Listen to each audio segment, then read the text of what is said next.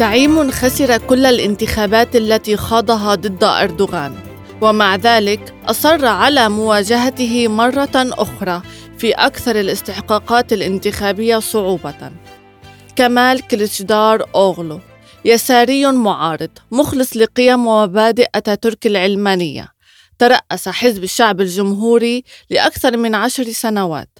وقبل عام تقريبا شارك في تأسيس الطاولة السداسية لأحزاب المعارضة وأقنعها مؤخرا في الاصطفاف خلفه لإزاحة أردوغان عن السلطة في الانتخابات الرئاسية المقبلة فعلى ماذا يراهن كليشدار أوغلو هذه المرة؟ هل أصبح الآن مستعدا فعلا لمواجهة أردوغان؟ وهل ينجح في كسب ثقة الناخبين بمختلف انتماءاتهم وخلفياتهم الأيديولوجية؟ أنا نور علوان وهذا بودكاست الطريق إلى 2023 لنناقش هذه التساؤلات وأكثر استضيف اليوم الباحث السياسي فراس رضوان أوغلو أهلا وسهلا أستاذ فراس كيف الحال؟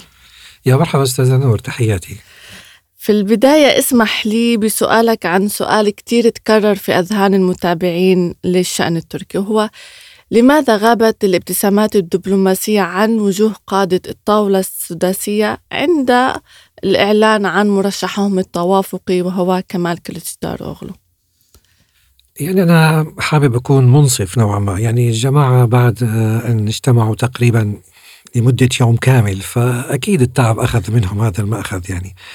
ولا أعلم إذا تناولوا وجبة الغداء والعشاء. فحقيقة كانوا متعبين. واضح هذا الأمر. باستثناء ربما السيدة ميرال كانت تشعر على أنها أضعف الموجودين رغم أن حزبها ربما أقوى انتخابيا من الأحزاب الأخرى.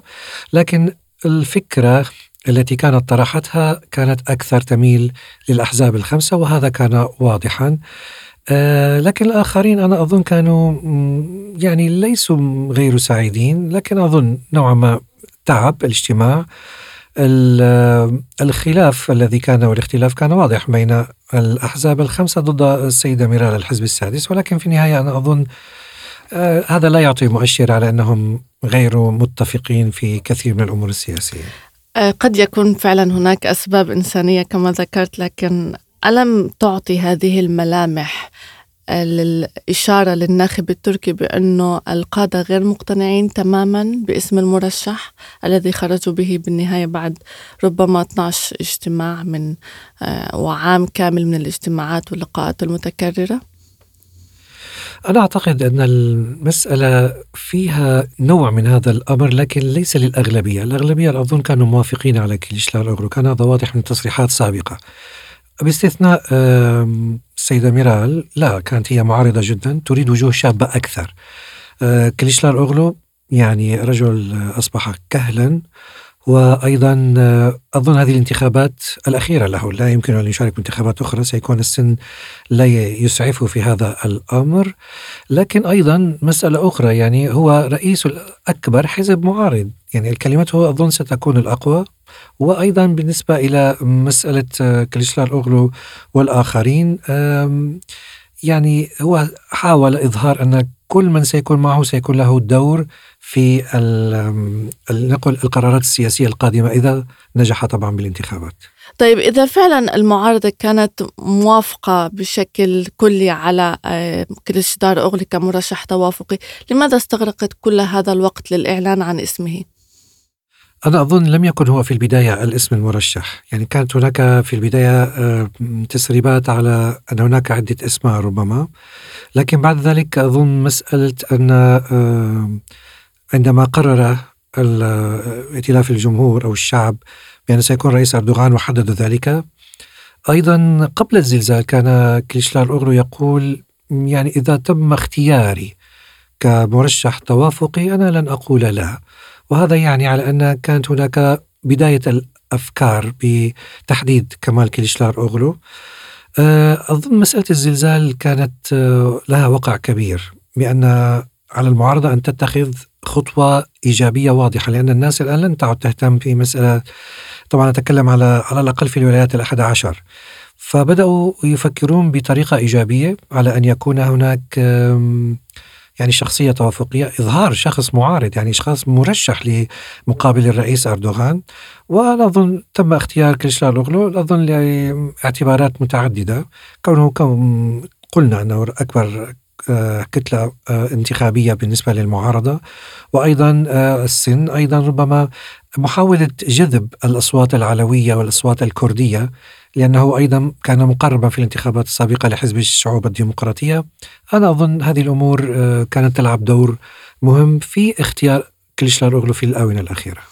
بالحديث عن خلفيته العلوية لكليشتار أوغلو في البداية ظهر نائب حزب الخير وقال بأنه آه، مذهبيته لكليشدار أغلو قد تكون عائقا لترشيحه ثم خرجت أكشنار واعتذرت عن هذا الكلام وهذا الوصف والدخول بنوع من الطائفية ربما هل تعتقد أن هنالك هكذا حساسية في المجتمع التركي؟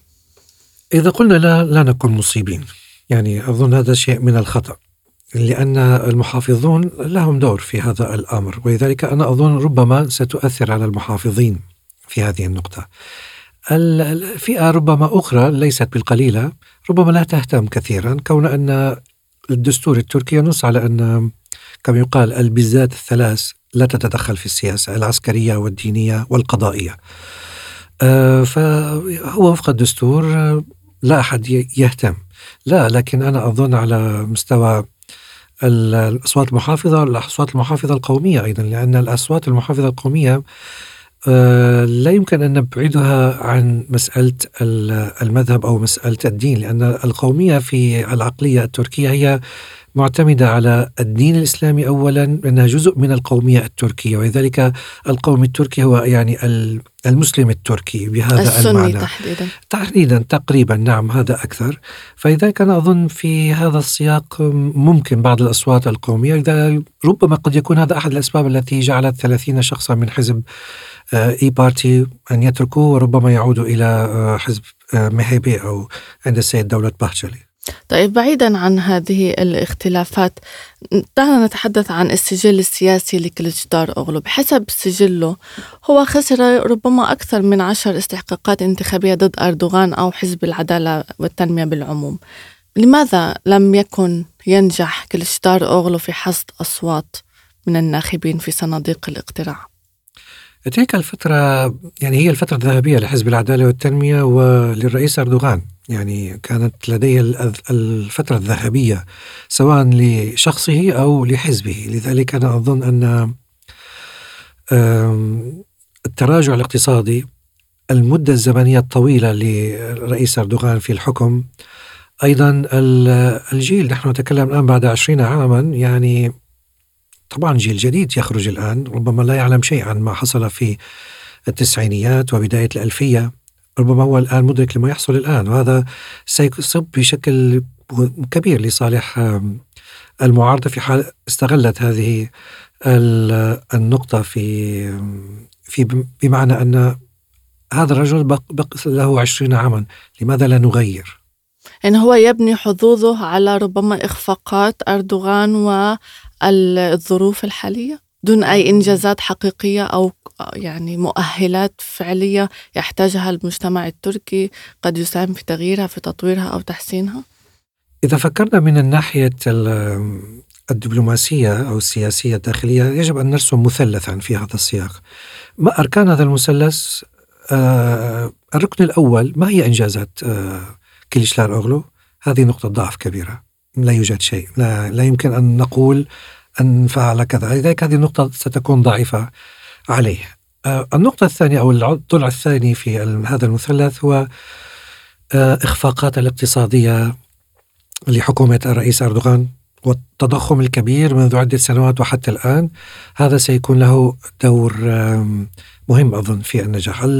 لنقل الضلع الثالث هو يجب أن نغير يجب أن نجرب شيئا آخرا. يعني لا يمكن أن نبقى هكذا. والتغيير مهم. التغيير يعطي أشياء جديدة. وهذا التغيير فيه جزء من الموجود في الأحزاب التي موجودة معه. يعني عندما نتكلم عن سيد داود أغلو جزء من العدالة والتنمية والسياسة المتغيرة. إذا تكلمنا عن بابا جان هو جزء من الاقتصاد الذي هو جزء من الضعف الذي تحاول الحكومة التخلص منه أو تحاول المعارضة استغلاله في هذا القضية.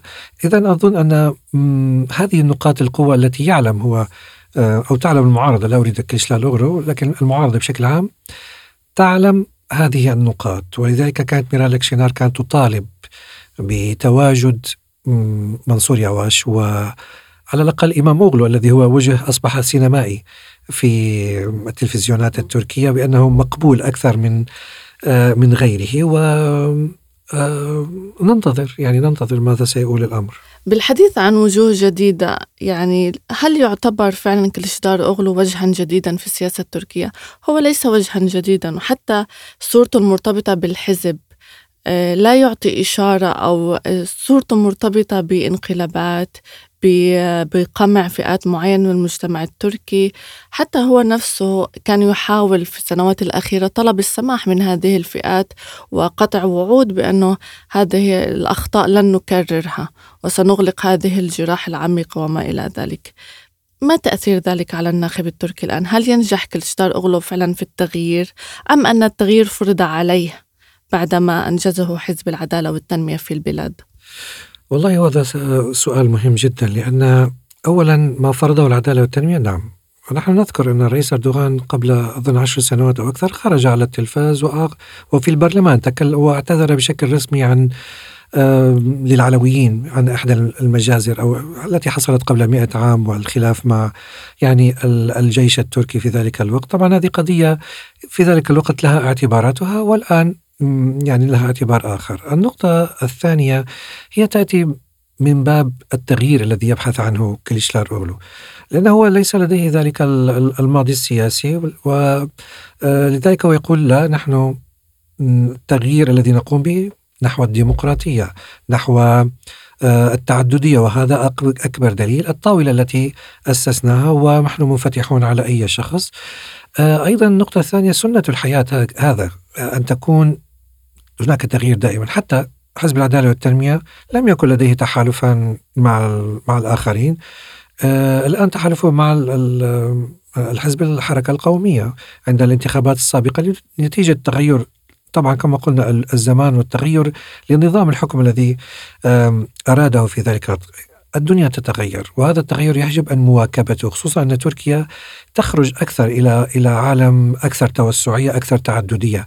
الآن سنجد كثير من الأتراك آه الذين يحملون الجنسية التركية آه أيضا مهاجرون لاجئون أو أصبحت التركية بشكل عام أو ال ال هي عبارة عن جنسية وليست وطنية. بمعنى أن قد يكون شخصا ليس من أصول تركية ويحمل هذه الجنسية ولا يعمل من أجل الوطن التركي. من قبل لم تكن كثيرا هذه الأمور. الآن هناك تعددية هذا حال كل العالم يعني الدول الكبيرة بدأت تستقطب جنسيتها تستقطب أعراق مختلفة.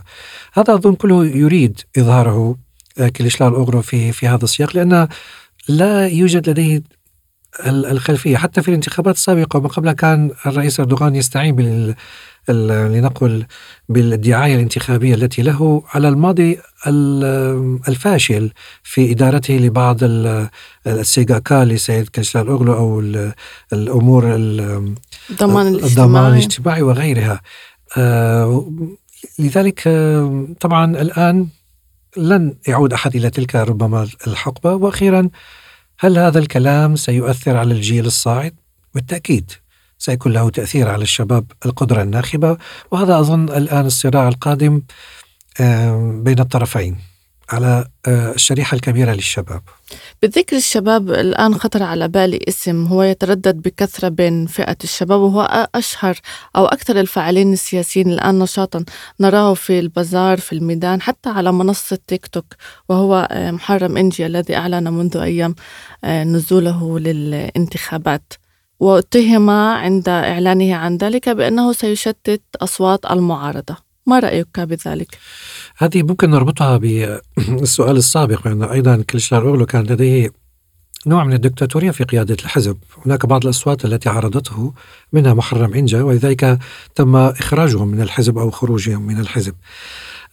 محرم إنجا هو يلعب سياسة الآن. سينظر إلى أي طرف لأن أيضا لديه علاقات ربما مع الرئيس أردوغان مع حزب العدالة والتنمية هذا سيستفيد منه. آه، هو لا أريد أن أقول أنه هو من المعارضة لم يضع نفسه في هذه الطاولة. ولذلك أظن هناك زيارة ستكون لكليشلال أوغلو إلى محرم إنجي من أجل آه، كسب صوته لأن محرم إنجي آه، متفوه ومتكلم ولديه خطابات سياسية قادرة. وهو أيضا له شعبية أظن خصوصا في المناطق الشمالية الغربية الساحلية. محرم إنجا اسم كبير ليس اسم صغير له دور أظن أه، مهم في استقطاب بعض الأصوات أو لا أعلم تماما ماذا يريد لأنه لم يفصح تماما عن أه، ماذا سيقوم به. لكن أه، نعم له تأثير مهم. طبعا بنسبة معينة وأنا أظن كل من ما استطاع كليشتار أوغلو أن يكسب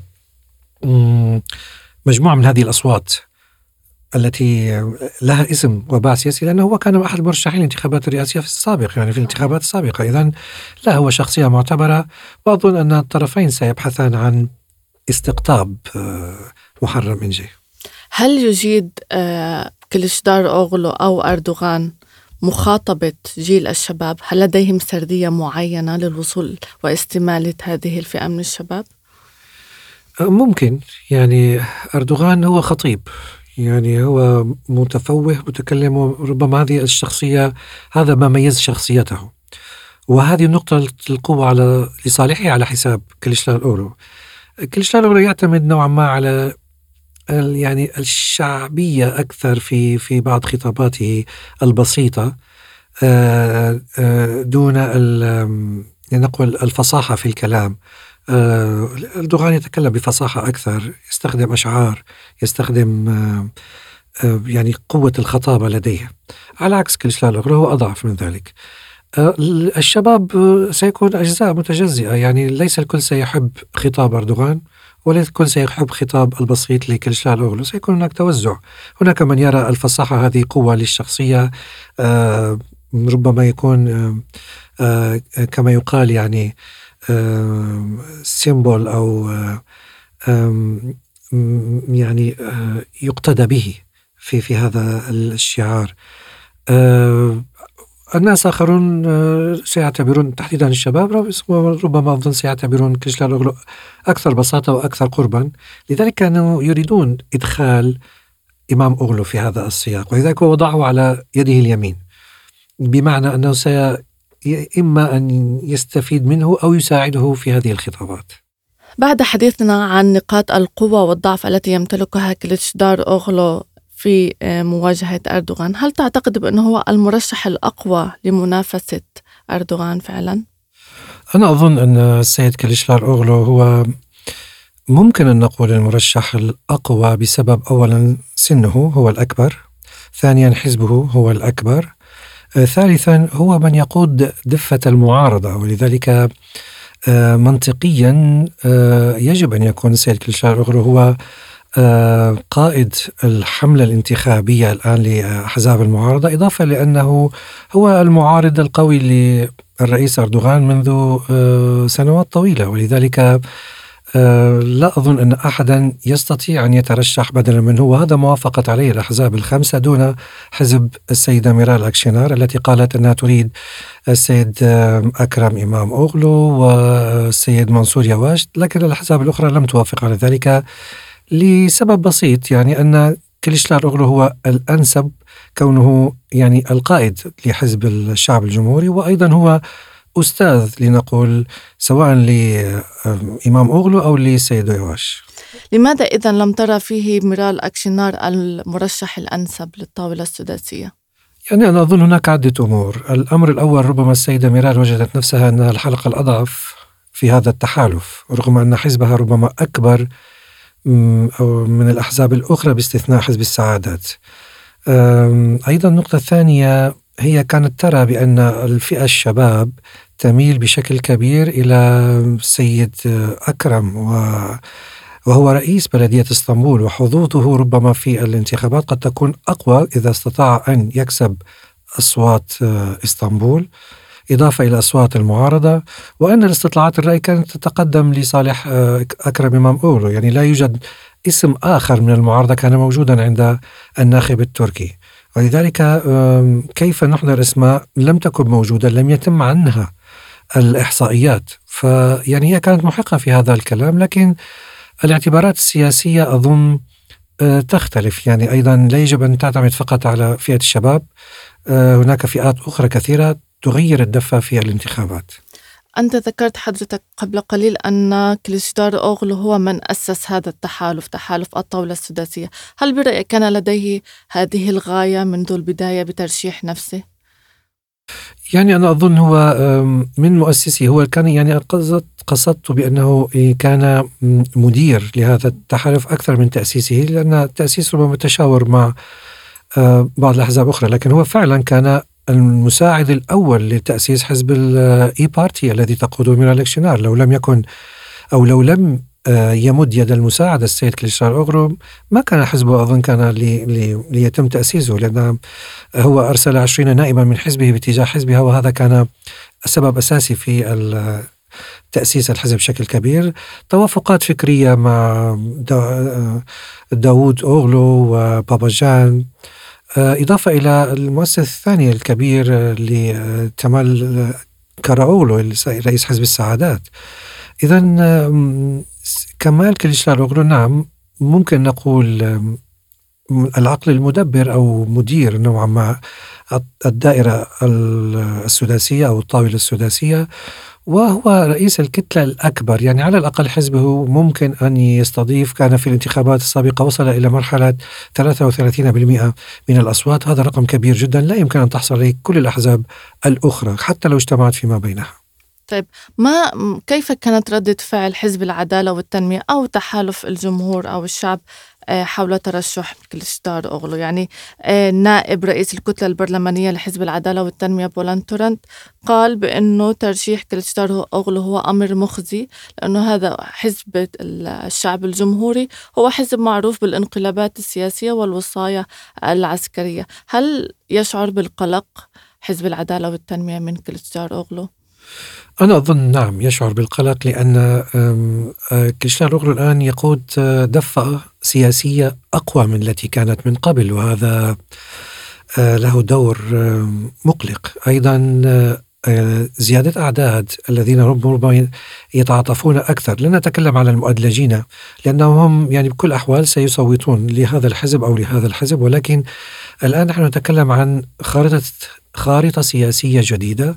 نتكلم عن تكتيكات سياسية أيضا جديدة. نتكلم عن أفكار داعمة. يعني أنت عندما تقول أن هناك حزبين أو ثلاثة يعتبروا إسلاميين في داخل هذا الائتلاف آه، فهذا يعني اختراق للجبهة النقل المحافظة في تركيا لأن حزب العدالة والتنمية كان يمثل هذه الجبهة بشكل قوي. لذلك هو أيضا بدأ بالتعاون مع آه، حزب آه، الرفاه الجديد.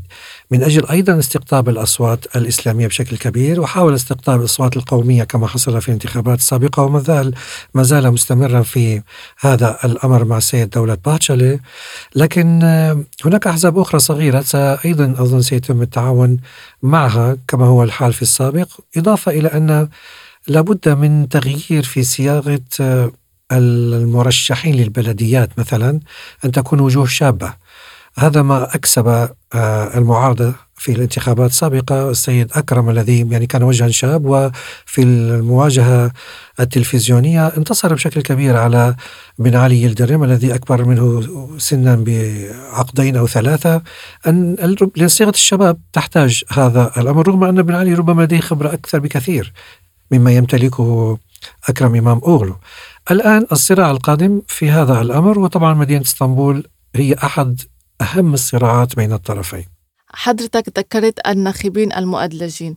هلا الطاولة السداسية بداخلها في أيضا احتجاجات وانتقادات يعني عند إعلان ترشح كلشدار أغلو خرج أنصار حزب السعادة إلى الشارع أو إلى مركز الحزب آه، منتقدين آه، دعم هذا آه، دعم شخصية معروفة بيساريتها وعلمانيتها وتشددها العلماني. كيف سيجذب كلشدار أغلو هذه الفئة من الناخبين الأتراك؟ آه هو صيغة الخطاب السياسي تغيرت بشكل كبير يعني بالنسبة لحزب الشعب الجمهوري آه الآن سيد كمال كشلاروغلو يصر على الديمقراطية يصر على أن لا وجود لشيء اسمه تفرقة سواء عرقية أو دينية أو مذهبية ويؤكد في كل الخطاب له بأنها هي الطاولة هذه طاولة الديمقراطية. ولذلك الاختلاف الذي حصل هو يعني يبين مدى الديمقراطية في هذه الطاولة. السيدة ميرال شنار رفضت وكان لها كل الحق وهو يستخدم هذا الأمر بشكل جيد إضافة إلى أنه يقول طاولتنا فيها أطياف سياسية متعددة القومي والكمالي العلماني والإسلامي المحافظ جدا والشبه محافظ كما الحزب آخره والديمقراطي آه الذي موجود. إذا نحن نتمتع بكل أنواع تقريبا الأفكار السياسية. وأخيرا قال أن طاولتنا هذه مفتوحة هو شبهها ب يعني كما يقال سفرة سيدنا إبراهيم بأن كل من يأتي إليها فهو مرحب به. فيعني كان هذا خطابا ذكيا. وأظن هو يعمل على هذا الأمر لأنه إذا لم يفعل ذلك لن ينجح ولا يمكن أن ينجح. في تركيا يعني هناك أصبحت تكتلين ظاهرين تكتل المحافظين وتكتل لنقل غير المحافظين بشكل أو بآخر. حتى تكتل المحافظين الآن بدأ يعني هناك انقسامات موجودة لكن هناك كتلة كبيرة ما زالت تؤيد حزب العدالة والتنمية. وأظن أن يعني هذه السنة ستزيد ربما هذه النسبة أتوقع لأسباب متعددة طبعا منها موضوع الزلزال الذي الناس تريد الناس غاضبة يعني والناس خائفة في شكل عام لكنها تريد حلولا فعلية وهي تتخوف أن الذي سيأتي هذا من جديد هل سيبدأ من الصفر؟ هل سيبدأ بأشياء جديدة؟ هل لن يتمكن مثلا ولن يكون له قدرة على إعادة الأعمار؟ على الأقل يعني الرئيس أردوغان قال إنه سيقوم بهذا الأمر خلال سنه. سواء استطاع أو لم يستطيع هو أخذ على عاتقه هذا زمام المبادرة وهذا مهم جدا بالنسبة له وأظن أنه قادر على أن يقوم بالإنشاءات. ربما لن تنتهي خلال عام لكن ستنتهي هناك إنشاءات فترات من هذه الإنشاءات. هذا سيطمئن كثيرا الناخبين.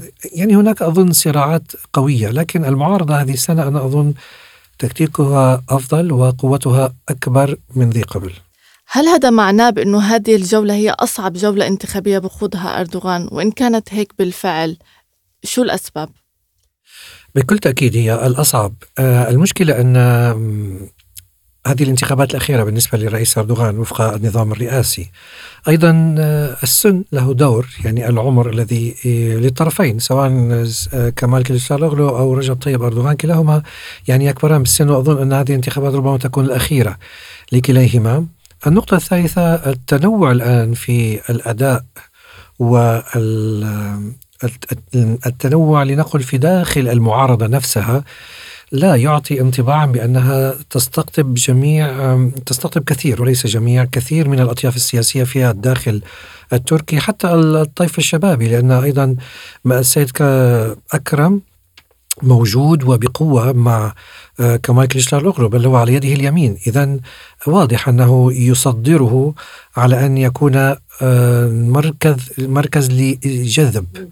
الناخبين الشباب بشكل كبير وهو ربما تأسيس للانتخابات القادمة والتي بعدها لأن هذه الأحزاب تعمل على رؤية آنية ومستقبلية متوسطة المدى وبعيدة المدى هل ترى بأنه وجود أكرم إمام أغلو هو يشكل نقطة قوة لكلتشدار أغلو في هذه الانتخابات؟ بكل تأكيد طبعا لكن في آه، انتقادات كتير عن آه، أسلوب إدارة أكرم إمام أغلو لبلدية إسطنبول يعني ما في رضا شعبي ملحوظ إن صح التعبير.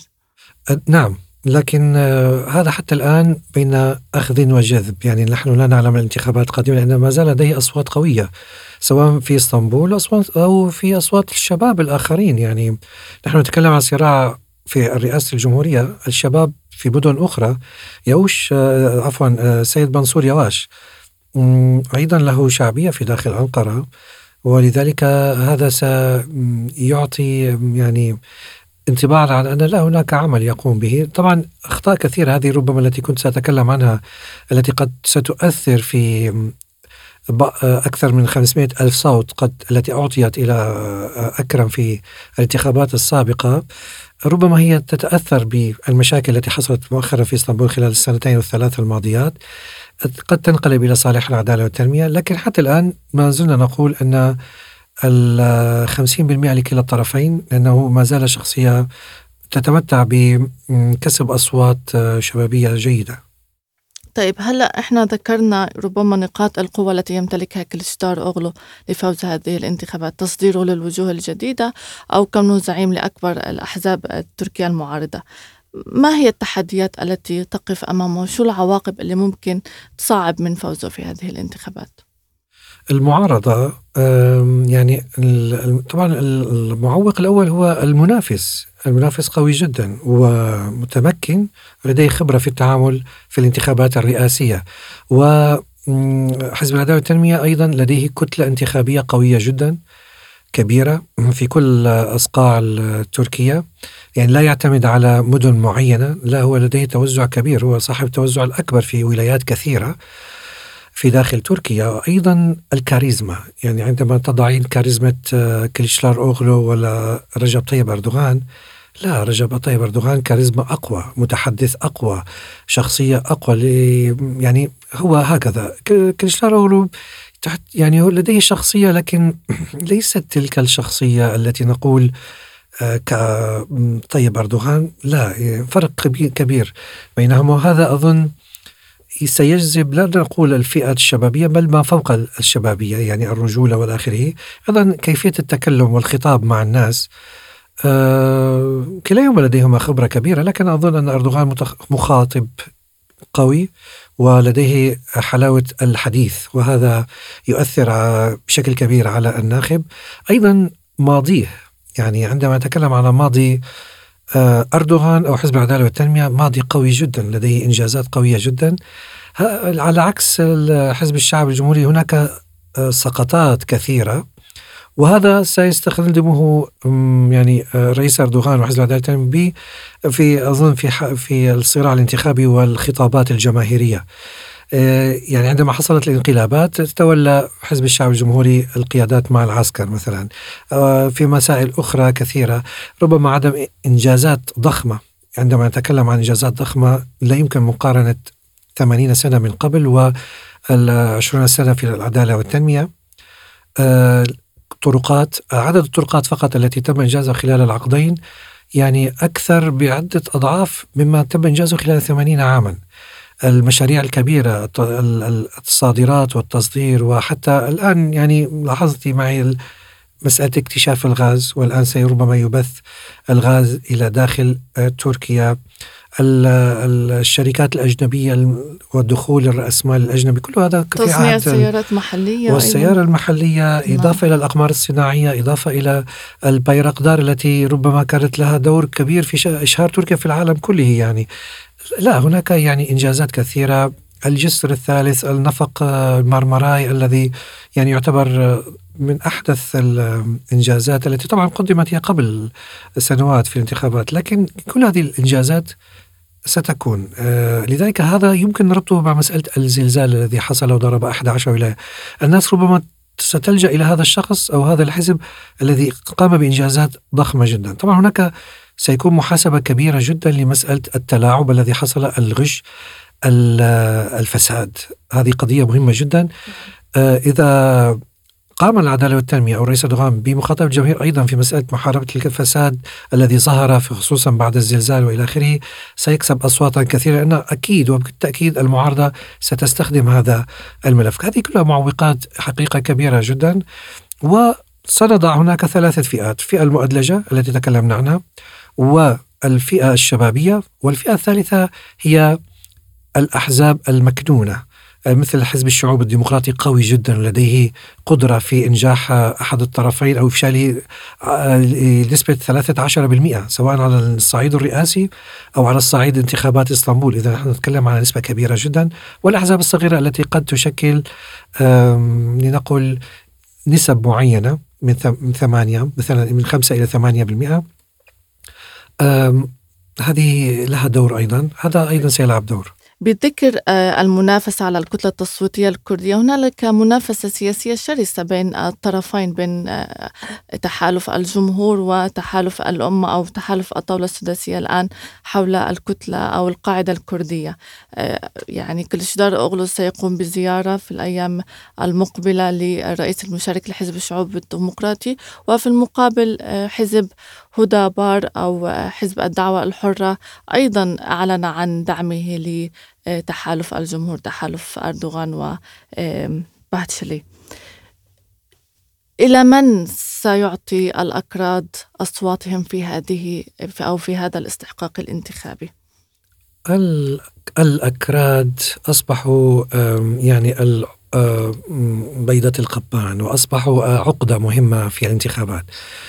وهم منقسمين يعني اليساريون والمحافظون. المحافظون حتى الآن منذ انتخابات عدة انتخابات الآن يصوتون إلى آه، حزب العدالة والتنمية واليساريون يصوتون إلى إلى نفسهم أو ضد العدالة والتنمية بشكل عام. لكن لم يكن يصوتوا آه، إلى المعارضة أو حزب الشعب الجمهوري. في الانتخابات السابقة صوتوا له في انتخابات إسطنبول وأنقرة. لا أظن في الرئاسة آه، صوتوا له لكن وإن صوتوا له حتى في الرئاسة لن يكن بمقدورهم النجاح لأن كان هناك أيضا السيد ديمرتاش رشح نفسه. هذه المرة إذا لم يرشحوا شخصا وفقط بقيوا على الانتخابات البرلمانية والبلدية هذا يعني أن أصوات الرئاسة ستذهب لمن سيرشح نفسه. لا نعلم كم شخص حتى الآن لكن إذا وضعناها في شخصين إما طيب أردوغان أو كليشلار أوغلو آه، يعني سيكون لها وزن. في في موضوع الرئاسة لذلك تحاول. آه، المعارضة هي ستفوز أكثر لو قارنا بين من سيستقطب يعني من لكن في خلافات داخل المعارضة نفسها يعني ميرال أكشنار ترفض الحوار أو التفاوض مع حزب الشعوب الديمقراطي. آه، لكن ليس هي الأقلية في هذه الطاولة. الأحزاب الأخرى وافقت ولذلك كمال كليشلار سيزور الحزب يعني خلال يومين قادمين. إذا لا هناك موافقة ضمنية. انتهى الموضوع. بما أن وافقت ميرال أكشنار على الخطة الانتخابية ستسير معهم إلى النهاية. آه، لا أظن أنها ستعارض بعد الآن أي شيء. سيكون لها دور في الكلام. سيتم تعديل ربما لكن أن يخرج على العلن بعد الآن أي اعتراض من قبل ميرال أكشنار لا أظن ذلك. إلى ما بعد الانتخابات سننظر. لكن الآن لا. آه، لكن الشعوب الديمقراطي لن يصوت إلى العدالة والتنمية هذا بالتأكيد.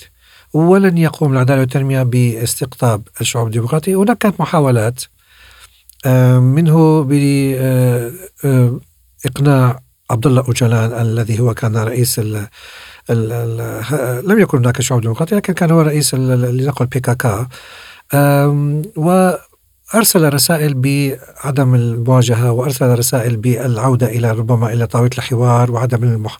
الحرب ضد الدولة التركية والتقسيم وإلى آخره. قد يكون لديه أنصار فربما هذه القضية قد تكون أيضا محط أنظار سياسية بالنسبة للعدالة والتنمية. آه، لأن تم فتح هذه القضية في الانتخابات السابقة مثلا وربما تكون في هذا الأمر. إضافة إلى ما تفضل به حزب الهدى الكردي. أيضا آه، يعني لديه أصوات طبعا ليس بقدر الشعوب الديمقراطي هو أقوى أكثر بكثير. آه، لكن يلعب دور وأنا لا أتوقع يعني ابدا أن يصوتوا الشعوب الديمقراطي إلى اتفاق الشعب أو الجمهور. هذا يعني أن يعني حسم نتيجة هذه الانتخابات أو حتى توقعها بحد كبير هو أمر شبه مستحيل. لديك من يمثل الأكراد وهو هناك نزاع من الطرفين عليهما. هنالك من يمثل الإسلاميين المحافظين وهنالك أيضا رضا أو عدم رضا من المحافظين الإسلاميين على ترشح كلشدار أغلو في المقابل بعض الإسلاميين آه، أصبحوا مترددين بإعطاء صوتهم لأردوغان بسبب ربما إخفاقاته الاقتصادية الأخيرة وإدارته لملف اللاجئين. أنت يعني آه، كمتابع للشأن التركي ومحلل سياسي هل يمكن توقع نتائج الانتخابات؟ هل يمكن توقع إلى من سيصوت هذا الطيف لأي طرف؟ لا طبعا هو أمر صعب المشكلة أن حتى لو قمنا الآن إحصاء للرأي هذا الإحساس سيتغير بعد أسبوع وسيتغير بعد أسبوعين لأن كل ما نقترب من الانتخابات أو الفترة الانتخابية أو يوم الانتخابات سنجد أن الناس والناخب هنا في تركيا يغير فكره بشكل بشكل سريع أو حتى 180 درجة. لذلك أنا أظن أن كل إجراءات الإحصاء آه، ضعيفة الآن يعني ربما تكون صحيحة الآن لكن بعد آه، أسبوعين أو بعد شهر لا ستختلف بشكل كبير. لكن ممكن أن نقول أن هناك يعني لنقل الخطوط الرئيسية حتى الآن. أن حزب العدالة والتنمية يعني ممكن نقول أنه حتى 40 45% لديه هذه الأصوات. الشعب الجمهور حزب الشعب الجمهوري آه، ممكن 33 إذا أضفنا إليهم من معه قد يصلون إلى 40 تبقى هذه الفئة المترددة 12 أو 13 كمان حزب الشعب الشعوب الديمقراطي وبعض المترددين الأحزاب الصغيرة. نحن نتكلم فقط على أحزاب. لأن بهذه النسب وضعنا الفئة المترددة بين هذا وهذا تم تقسيمه وفق الإحصائيات إحصائيات الانتخابات السابقة. هذا أظن يعني سيكون له الدور على أن تقوم الأسس عليها لكن أنا أتوقع أن حظوظ الرئيس أردوغان قوية جدا. ما زالت قائمة. على الرغم من كل الانتقادات الأخيرة حتى بخصوص الاستجابة لكارثة الزلزال كان في انتقادات جدا لاذعة تجاه الحكومة يعني تجاه ملف الفساد والغش ربما. وهو ما كان يعني ما السبب اللي دفع البعض يقول بأنه هذه الكارثة عززت من حظوظ كليتش دار أوغلو بالرغم من الخبرة السياسية لأردوغان الطويلة في إعادة الإعمار والإنشاءات و لا هو فيها نوع من التلاعب الإعلامي. يعني الكل يعلم أن هذه الفساد يعني أولا يأتي من البلديات قبل أن يأتي من الحكومة. يعني إذا ذهبنا إلى هطايا وأنطاكيا بلديتها ليست لحزب العدالة والتنمية وهي التي دمرت. طبعا مرعش غازي عنتاب الأبنية القديمة أو شيء وبعضها في غازي عنتاب أبنية حديثة. نعم هنا يمكن حديث لكن هذا وهذا الكلام سيطال الجميع لأن هي البلدية التي مسؤولة عن هذا الأمر. آه ثانيا طبعا لجنة متابعة الزلازل وهذه بيروقراطية الموظفين. نحن نتكلم عن حلقة فساد كبيرة جدا يعني تطال من البلدية إلى مؤسسات الدولة في هذا الأمر وأيضا ربما في في الوزارة نفسها. لا هذا الأمر يجب متابعة لذلك أنا قلت لابد من وضع هذا الأمر في الخطة الانتخابية. أيضا الناس يعني غاضبة لنقل أنها غاضبة. طبعا لكن هي ستر عندما تشاهد أن الحكومة الحالية الآن بدأت بالإنشاء أمام أعينهم بالأمنية. هذه هي النقطة التي سيلعب عليها ويكسبها آه، حزب العدالة لعب القدر بصالح حزب العدالة عليه أن يعمل. نعم. رب لأن آه، يعني عليك أن تعمل 24 على 24 ساعة خلال هذين الشهرين على الأقل حتى يتم الإنشاء.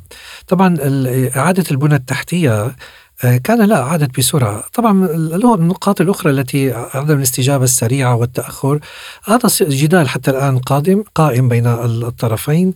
لكن أيضا يجب وضع شيء بالمنطق. يعني نحن لا نتكلم عن زلزال ضرب مدينة واحدة. نتكلم على زلزال ضرب 11 ولاية ف ومساحة تقريبا تعادل ثلثي وأكثر آه، من مساحة فرنسا مثلا. يعني هذا حتى لو كانت الدولة مستعدة بشكل كبير لا أستطيع لا أظن أنها قادرة على أن تكون قائمة مباشرة 11 ولاية بهذه السرعة. الجيش رفض هذه الاتهامات مثلا. هم أيضا وجهوا اتهامات للجيش بأنه لم يقم بالمساعدة في اليمن هو رفض الاتهامات قال لا نحن بدأنا من الساعات الأولى بالعمل. إذا يعني هو هذا الصراع سياسي إعلامي بين الطرفين. سويس نعم. نعم ولذلك سننتظر الشهر القادم. البنى الأسس للبنى. إذا بدأت بالظهور أعتبر أن ذلك سيؤسس أكثر إلى العدالة والتنمية. لا ننسى أن أغلب الولايات التي ضربها الزلزال كلها تصوت وبقوة إلى العدالة والتنمية. باستثناء يعني أنطاكيا ديار بكر ومرسين والباقي كله يصوت إلى العدالة والتنمية. يعني أظن العدالة والتنمية قادر على إعادة ترميم نفسه بشكل قوي في تلك الولايات. آه، طبعا بقي الصراع الرئاسي طبعا هذا صعب لأن المدن الكبرى تلعب دور كبير في مسألة حسم النجاح السياسي في الانتخابات الرئاسية. طيب خبرة حزب العدالة والتنمية في الإنشاءات والإعمار وتحسين البنية التحتية للمدن التركية ملحوظة ومعروفة وهي محفورة يعني في عقل وذاكرة الشعب التركي لكن هنالك فئة من الناخبين الشباب الذين لديهم مطالب أخرى الآن. هم يبحثون عن حريات الإعلام يبحثون عن حريات التعبير الحريات الجنسية أيضا. هنالك خلافات حول قضايا مثلا تتعلق باتفاقية إسطنبول آه، لحقوق المرأة أو آه، نعم لحقوق المرأة.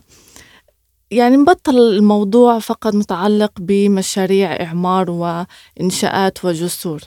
المطالب هذه الفئة من الناس شوي علي سقفها سقفها وأصبحت أكثر ربما يعني حداثة إن صح التعبير. هذا صحيح. يعني موضوع الإنشاء والإعمار هذا تكلمنا به بسبب موضوع الزلزال وهذا سيؤثر على ال 11 ولاية. هم سيهتمون في هذا الأمر. لن يهتموا بالأمور الأخرى الذي فقد بيته هو سيبحث عن بيته الآن. لن يبحث عن حريات الأخرى ولا الصحافة ولا شيء. يريد بيت يريد أن يعود هو وأولاده يعني من بقي منهم حيا طبعا. ويعني نترحم على الذين توفوا. ولذلك هذه نقطة مهمة جدا في تلك الولايات. المسألة الأخرى مسألة صعبة جدا لأن مثلا قضية اتفاقية إسطنبول المحافظون نفسهم آه، يرفضون يعني ليس فقط حزب العدالة والتنمية كثير من من هم. لذلك عندما تم رفضها هو لكسب واستقطاب أصوات المحافظين. وليست آه، فقط تركيا التي رفضتها روسيا رفضت هذه الاتفاقية لديها يعني هي لأن هذه الاتفاقية تغير من معالم المجتمع. أنا أذكر بوتين خرج وقال المجتمع الروسي رجل وامرأة وأولاد نحن هكذا عائلة. لا يوجد يعني ميول آخر كما في بريطانيا تختلف الأمور ربما في فرنسا. في تركيا نفس الشيء ربما تشدد أكثر. العائلة هي زوج وزوجة وأولاد.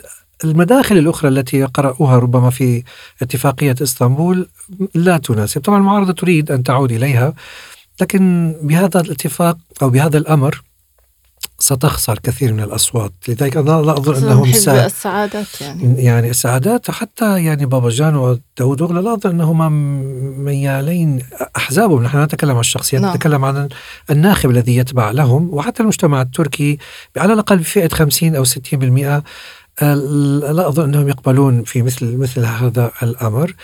وهذا الصراع قائم يعني مسألة الحريات.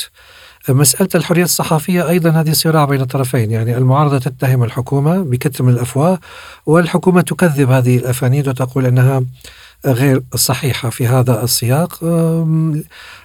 يعني هذا أمر سجال يعني وصعب. تركيا سياستها صعبة وأنا أستقطب وأستقصي هنا أريد أن يعني أخذ كلمتين مما قاله الرئيس ترامب عندما زاره الرئيس أردوغان في أمريكا قال له أهلا برئيس دولة سياستها صعبة جدا.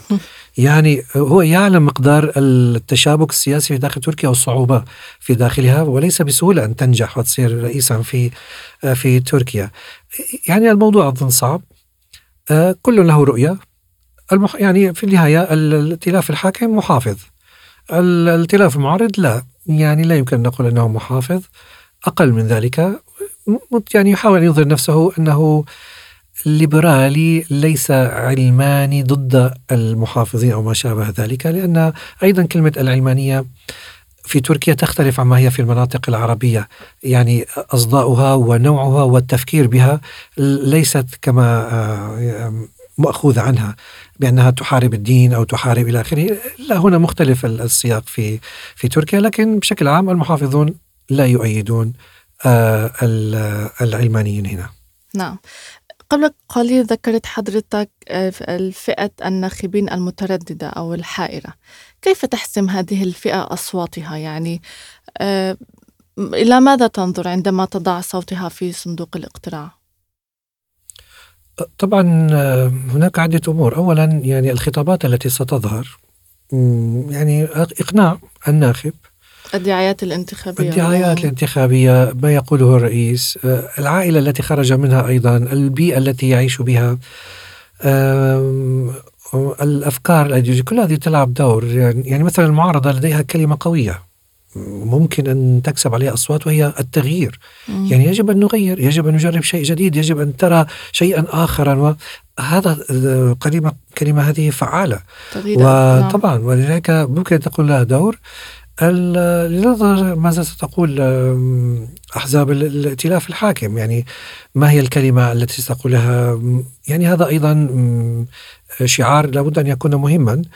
وفي النهاية يعني عندما العروض التي تقدم مثلا الحكومة قبل الزلزال كانت قدمت برفع الأجور الدنى التي موجودة ورفعتها بشكل نوعا ما جيد. الرفع طبعا جيد بالنسبة للنسبة والتناسب ولكن هي في الفعل في الأمر العام يعني هي لا لا لا تكفي في بشكل أو بآخر بالنسبة للتضخم مثلا يعني نعم خصوصا في مدينة إسطنبول نعم. لكن ربما مدن أخرى تكون أفضل. أيضا آه غير من قواعد التقاعديات والمتقاعدون وخل آه يعني قلل السنوات وربما رفع أيضا المعاش التقاعدي وهذا سيكسب الناخب الذي سيعيش على هذه الأمور. اذا لا هناك صراع. نفس هذا الشيء نعكسه ونجيره باتجاه الشباب. ماذا يريدون الشباب؟ إذا كانوا في الجامعة يريدون منح دراسية آه، معاشات شهرية آه، معاشات دعم آه، للطعام وإلى آخره. هذا سيؤثر. أيضا بعض الدعم الذي قدمته مثلا في المرة الماضية بأن كل شركة توظف هؤلاء الطلاب أو المتخرجو حديثا الدولة ستدعم هذه الشركة سواء في الأمور الضرائبية أو الأمور الدعم المالي أو التخفيف من بعض الأجور المالية أو ما شابه ذلك. هذا سيقبله الشباب. إذا هنا يعني من سيقدم عروضا أكثر؟ سيكون لها دور في أيضا عقلية الناخب. أستاذ فراس أشكرك على الحوار الغني. شكرا جزيلا. شكرا شكرا لكم الله يعافيك بس. شكرا. من المبكر جدا الجزم بما إذا كانت الطاولة السداسية اتخذت قرارا صائبا باختيارها كليتشدار أوغلو كمرشح للرئاسة. ففي النهاية لا يوجد معيار سياسي واحد يمكن من خلاله توقع نتائج صناديق الاقتراع.